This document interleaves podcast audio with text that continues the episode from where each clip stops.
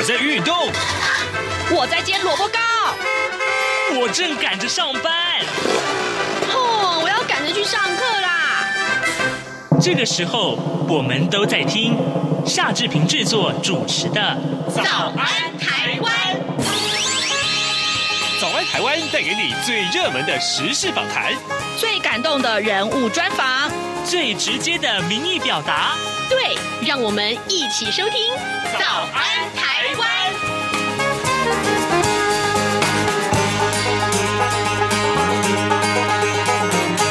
早安，台湾！我是夏志平。今天是二零二零年的十二月八号，星期二。喂，今天志平带你去观光，好不好？嘿嘿嘿嘿。好，这个各位还记得吗？我们曾经专访过这位旅游达人，他叫肉卤，呃，就是卤肉两个字。颠倒过来写 啊，叫肉鲁。那一次我们访谈的过程经验非常非常的美啊！为什么呢？因为我们请肉鲁大哥带我们到南回公路上去走了一趟，哎，效果非常的好啊！而且更重要的是，很多的听众喜欢听他来介绍。于是乎，今天呢，志平再度啊，再度呃邀请肉鲁大哥跟我们连线。待会儿我们请他呢告诉我们，嗯，小镇漫游年，这是去年交通部观光局所推出来的很棒的一个旅游的项目，但今天、今天、今年啊，也就是明年开始啊，其实有一个小镇三点零。哎，三点零是什么样的内容？我们要请肉鲁大哥来告诉我们。更重要的是，我们要请他来分享他到很多很多台湾的小镇上面是怎么玩的，还有他看到了哪些很棒的风景故事呢？待会儿我们要请肉鲁大哥跟大家一块儿分享。好，在跟啊、进行今天的访谈单元之前呢，志平有一点点时间跟大家说一说的各平平面媒体上面头版头条讯息。今天呢，呃，四大报有志一同啊，呃，联合报、苹果日报还有自由时报，通通把这一则讯息放在头版头条。那即便是中国时报也放在头版。我们看到是央行四个县令打炒房出重手，余屋贷款首次祭出了管制啊，呃，软着陆呃不会影响首购及一般换屋。好，这是联合报上面的呃标题。那我们来看一看这个内文呐、中央银行总裁杨金龙他昨天临时举行了记者会，睽违十年祭出房市信用管制措施，央行锁定了公司法人、自然人还有购地贷款。以及余屋贷款这四项设限，今天就开始立即生效。其中呢，余屋贷款为央行首次祭出的管制，希望能够呃这个让建商释出余屋啊，减少囤房，提高供给啊，然后引导房价合理化。杨金龙表示呢，呃这一波的信用管制措施不会影响到首购跟一般民众换屋，目的就是在希望房价可以温和停涨。跟软着陆，我们仔细看。央行不动产的这个呃针对性审慎措施锁定了四大项目啊，第一个就是公司法人第一户啊房贷呃房贷的这个呃限贷六成呃无宽限期，第二户以上房贷限贷五成也没有宽限期，第四第二个啊就是自然人第三户以上房贷限贷六成无宽限期，那么高价住宅。贷款呢，呃，俗称也就是我们所说的这个豪宅贷款，目前维持六成，没有宽限期。那第三个呢，就是我们看到购地贷款限贷六点五成，保留一成动工款，在动工之后才可以拨贷，并且呢需要呃减负新建计划。那么第四项，我们刚刚说的这四项四大项目，第四项就是余屋贷款限贷五成啊，啊，这个央行的提出这个措施啊，在其实。这是在里监会、里监事会之前呢，就无预警的出手，就可以说让很多很多人觉得啊、央行终于动起来了哦。然后他也承，呃，杨金龙也承认，就说这一波的房价实际上是在渐渐在涨了啊。那么市场的解读怎么？就一般的业者解读说，其实央行的这个动作是一步到位，希望一次就就出这个重拳啊。今天苹果日报是用重拳来形容这个措施。的，这个打炒房也是一个目前非常热门的话题哦。呃，有空的话，志平一定要为你探讨这个主题。现在时间早晨的七点零五分了，我们先进一段广告，广告过后马上就回到节目的现场。哎，豆皮，你最近在干嘛？我最近很迷唐凤，他是今年 Open Book 好书奖的代言人哦。他讲过一句话：用一本本喜爱的书籍，确立自己的美丽与独特。哎，如果可以像唐凤一样聪明，这样的话多好。因为阅读可以让明天的自己比今天更厉害。打开书，准没错。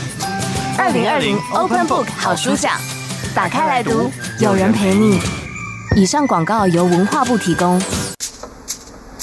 早安，台湾，你正吃着什么样的早餐？吐司加火腿蛋，咬一口，然后收听中央广播电台。早安现场。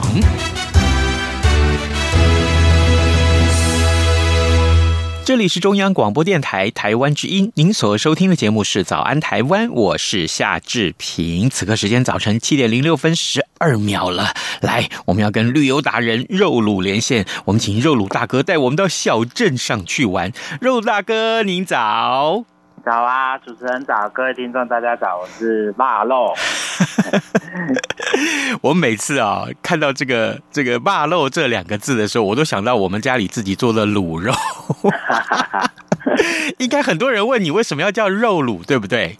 嘿啊，没错啊，因为以前都叫人家霸咖啦，哦，爱吃卤肉饭被发现，所以人家叫我肉咖。哦，啊，肉咖中间往左往右刚好就是我叫人家霸咖。然后他们就叫我爸喽爸喽这样子，这样有升级哦。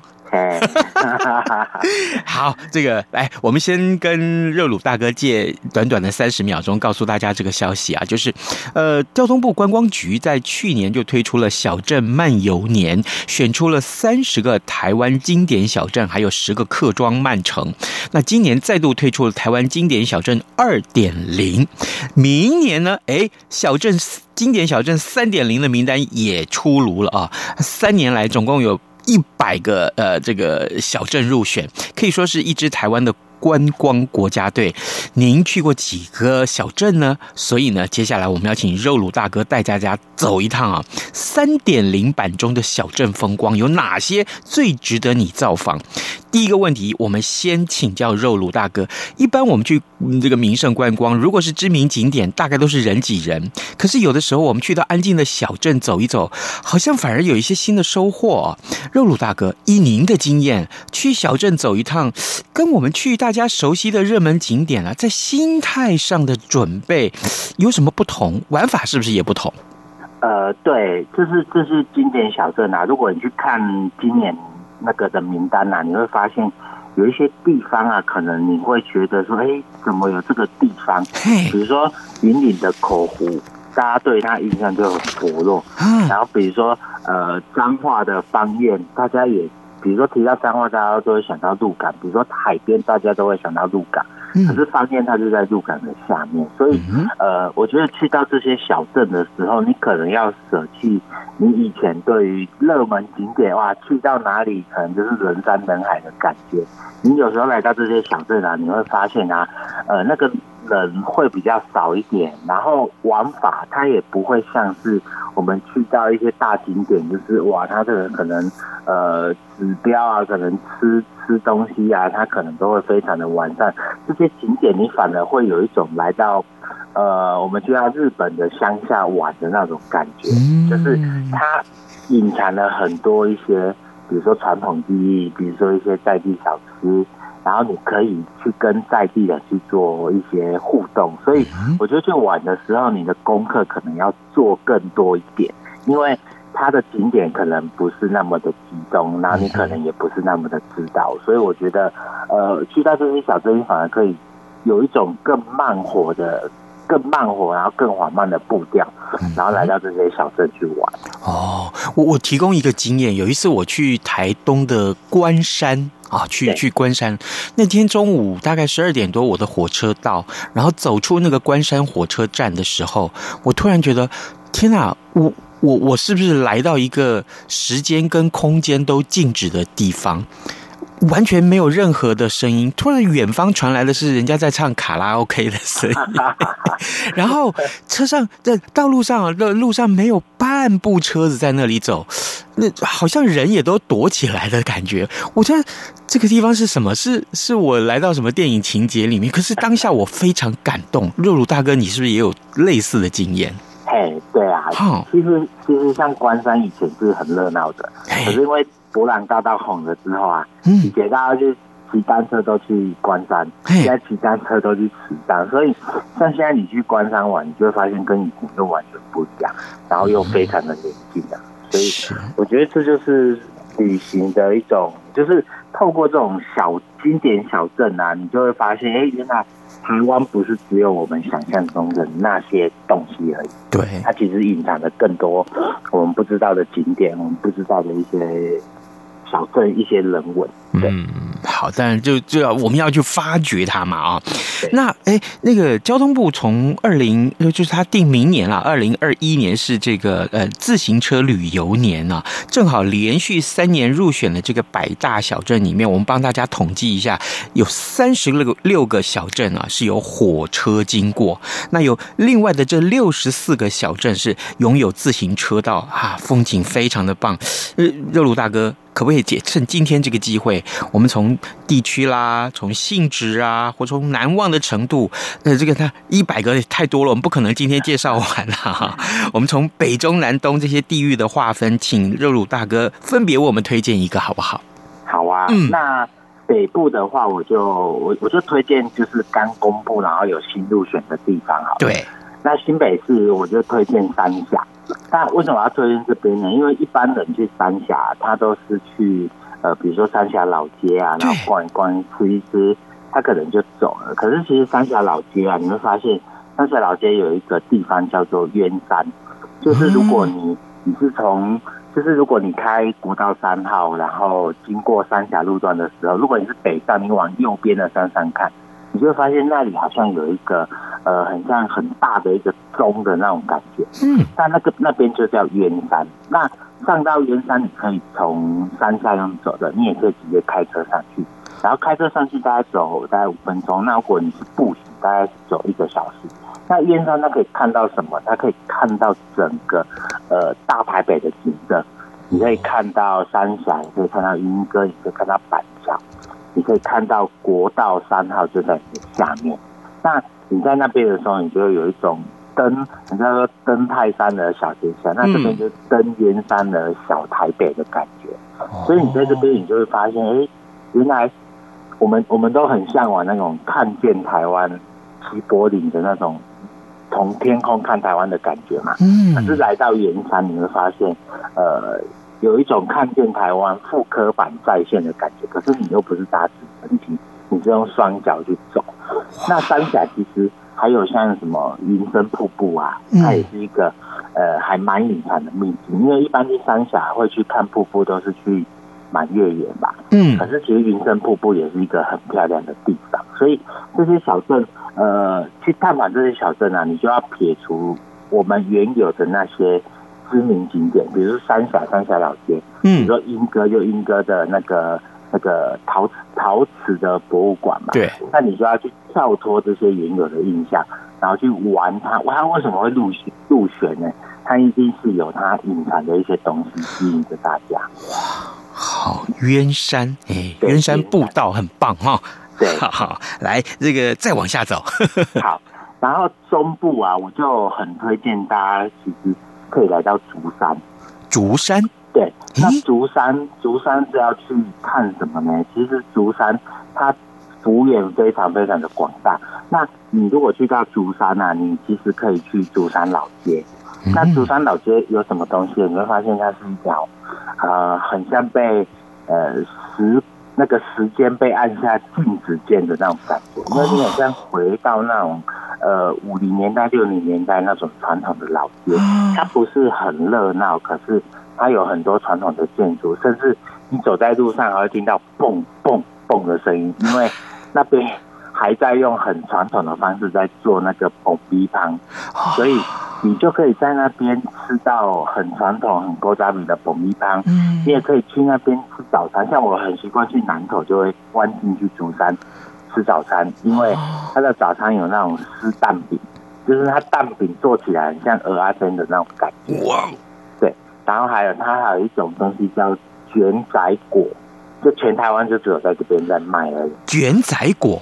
对，它就很像那种现做的蛋饼皮，然后卷起来，嗯哼，然后里面又放了很像类似萝卜糕的东西，哦，它是卷起来一盒一盒的，很特别。哦、对，那竹山吃完早餐之后，你还可以往山里面去，比如说，呃，它里面就有很多梦中竹林，然后也有八卦茶叶。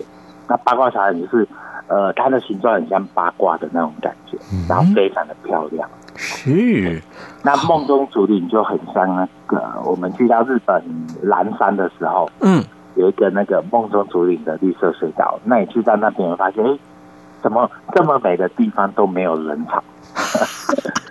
是要拍《卧虎藏龙》了吗？哎，对对对，真的很像，很美。因为竹山就是很多的梦中竹嘛，哦，对，所以随处你就可以找到那种梦中竹很多很多的地方。好棒，好棒！好，这个看完了北部、中部，接下来呢？好，那接下来来到台南呢、啊，我就很推荐，其实可以来到台南的北门。北门？对，那北门这里有什么？这里其实呃，很多人来到台南，他会想说我要去盐山，盐山，然后他就会跑去七股盐山。那其实台南现在啊，比较美的盐山啊，是在台南的北门。那它不是大盐山，它是九十九个那种。小岩丘，那它岩丘高度大概就到你的腰部的地方，然后你会发现九十九个，然后后面就是那个那个夕阳，然后它还有一个制高点，可以从上面看下去。那每天下午都会有一些晒盐的阿姨呀、啊，他们就会在那边爬盐、堆盐，然后挑盐，嗯、然后游客都可以下去去体验一下那个呃。以前的怎么去那个晒盐的那种过程，你也可以实际去担当看那个两个那个那个装满盐的那个那个那个什么，那个是算什么？一个挑夫的那种感觉。对，那来到北门，你还可以去吃呃台南很有名的那个石目鱼，那边就有石目鱼大餐，比如说。煎虱目鱼，然后西归你的是木鱼汤，嗯，然后你还可以吃到虱目鱼的商场，然后还可以吃到那边的那个大沙公。你会发现，在北门玩起来啦，因为一般很多人去北门都是去那个婚纱广场，嗯，对。可是婚纱广场它毕竟都是固定的东西嘛，可是你去到北门的金仔角盐田，你会发现那边真的是非常非常的漂亮，而且它那个。盐田是有百年历史的，它是瓦盘的那种盐田，非常的特别。哇，肉乳大哥，你刚刚讲到那个西瓜棉哈，我们解释一下给听众，就是那个西瓜啊，还没有长成的时候就把它采下来，然后腌起来。可是呢，做汤的时候，我们煮这个我一点点老脆糯呢，煮这个虱目鱼的时候哈，然后就放到汤里面一块炖哦，那个那个汤真好喝，那个西瓜棉真是好吃。对，真的，那个真的是一个来来南部才能吃到的一个料理，而且是很经典的。嗯哼，对。好，那东部我们推荐哪里呢？好，东部的话，这次有两个地方入选，一个是花莲的新城，一个是台中的台东的卑南。那我要推荐的是花莲的新城。是，对。那新城这个地方啊，有什么特别呢？其实新城这边啊，以前就是。大家想到台湾的淘金啊，都会想到是九份金瓜石嘛。对。可是其实以前东部在泰鲁阁那边有一个淘金的一个历史。那因为那个历史啊，呃，造就了新城以前非常非常的热闹，所以新城就有一个老街。那老街里面呢、啊，你就可以去那边。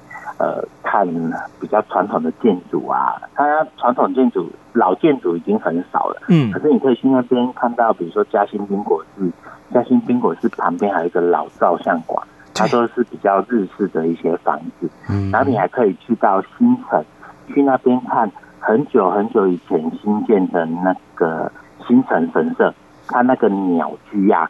大概是呃西元一九三七年建造到现在，你会发现它非常非常的古老。然后你去到新城，还可以沿着新城老街走到大概五分钟，你就可以来到以前新城人都在谈恋爱的一个新城那个海边。你会发现那个堤岸就是自行车道，往北看你就可以看到清水断崖，往南看你就可以看到七星潭的海岸线。然后你会发现那边什么都没有人。很漂亮的一个地方，看海景真的很美。那其实新城还有一个地方叫曼坡沙滩，就是大家一般去到花莲都会想说，哎，我要去七星潭。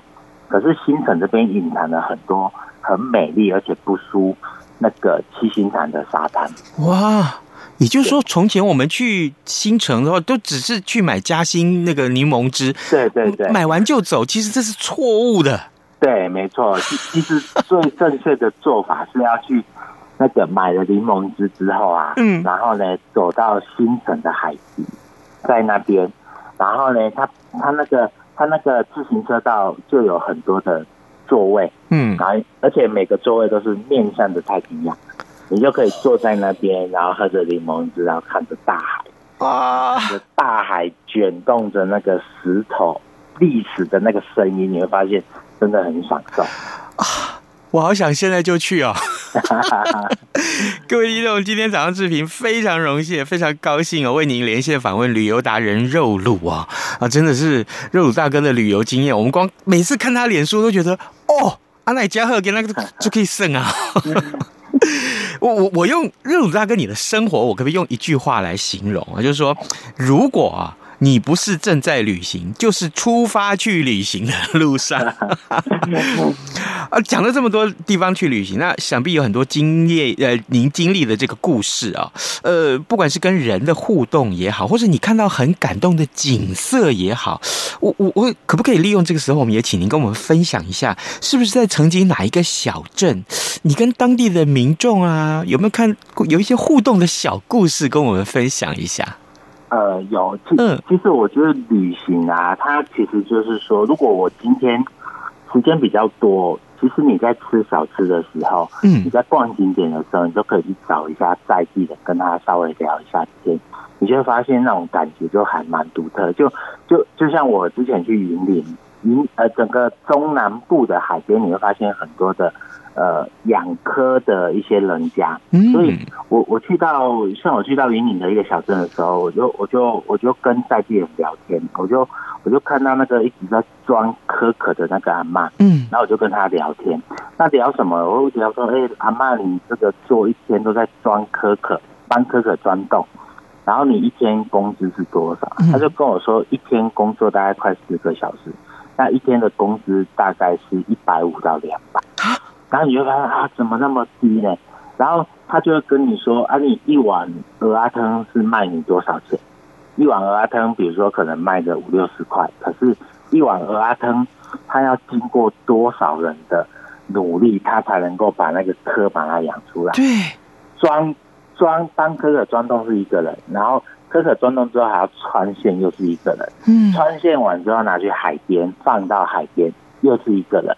然后呢，还要在海边帮这些蚵壳轮流的换位置，然后科长大之后，还要人去把科把它拿起来，然后再帮它剥壳。你看到消费者手中要经过那么多的手续，所以你会发现啊，他们有时候呃以前可能工资高，他们很开心，可是现在工资低，他们其实是乐在其中。其实我觉得你可以，就像我跟这阿嬷，我就学习到他乐天知命的那种。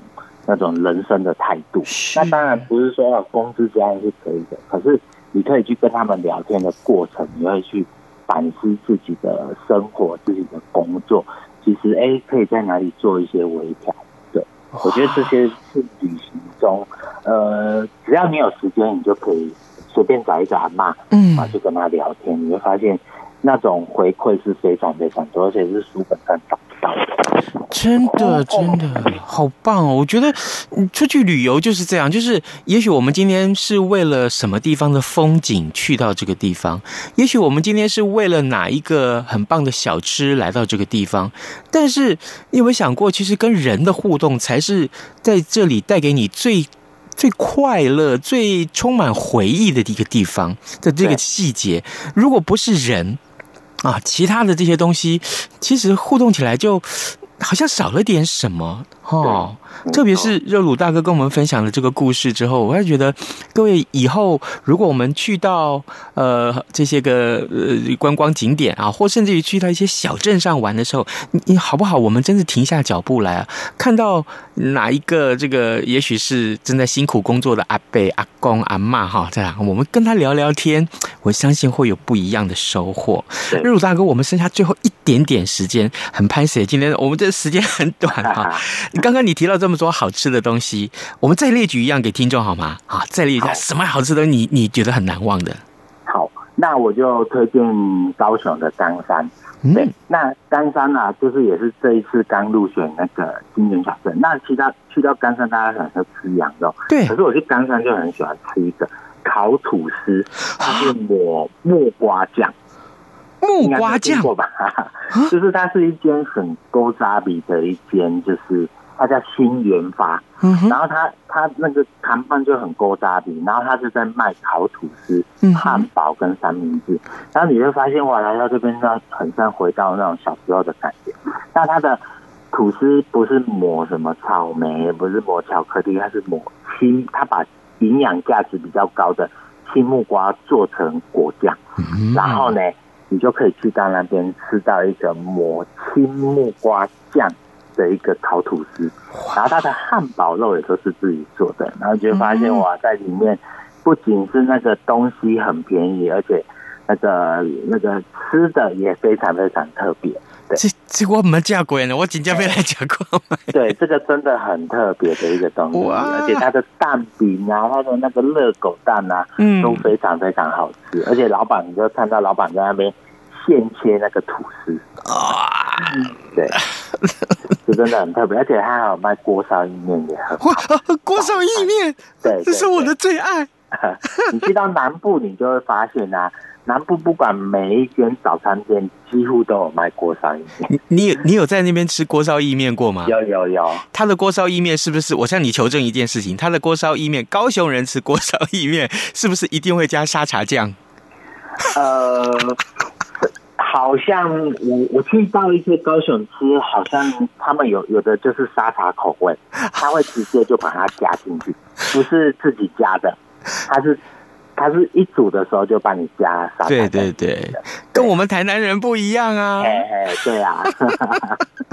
好，各位听众，今天志平非常荣幸啊，能够为您连线访问旅游达人肉鲁啊，肉鲁大哥带我们来看到这个小镇的三点零版啊，经典小镇三点零版。各位，如果你觉得啊，你你很想去这些，根据刚刚肉鲁大哥跟我们分享的内容，你很想去玩一玩，很想去看一看，麻烦你到。交通部观光局哈，在上面有个小镇漫游年的这个网站，你可以看到一点零、二点零、三点零所有的资料。我相信这个很棒啊，你可以好好慢慢玩。当然，更重要的是，我们非常谢谢肉鲁大哥跟我们的分享。肉鲁大哥，我可不可以请你以后常常来上节目哈？哈哈，没有问题。好，谢谢肉鲁大哥，谢谢，好，谢谢，拜拜，拜拜。早安，台湾。正吃着什么样的早餐？吐司加火腿蛋，咬一口，然后收听中央广播电台。早安，报马仔。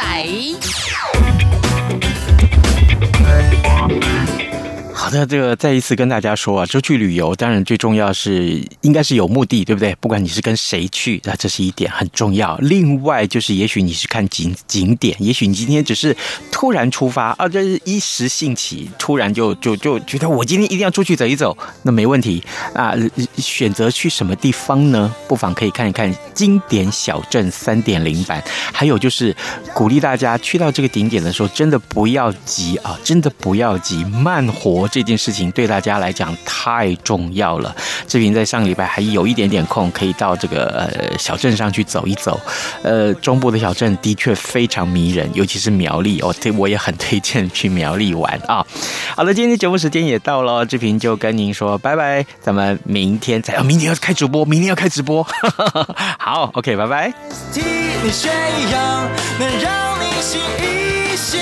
反正过了十二点，好多一样被丢弃。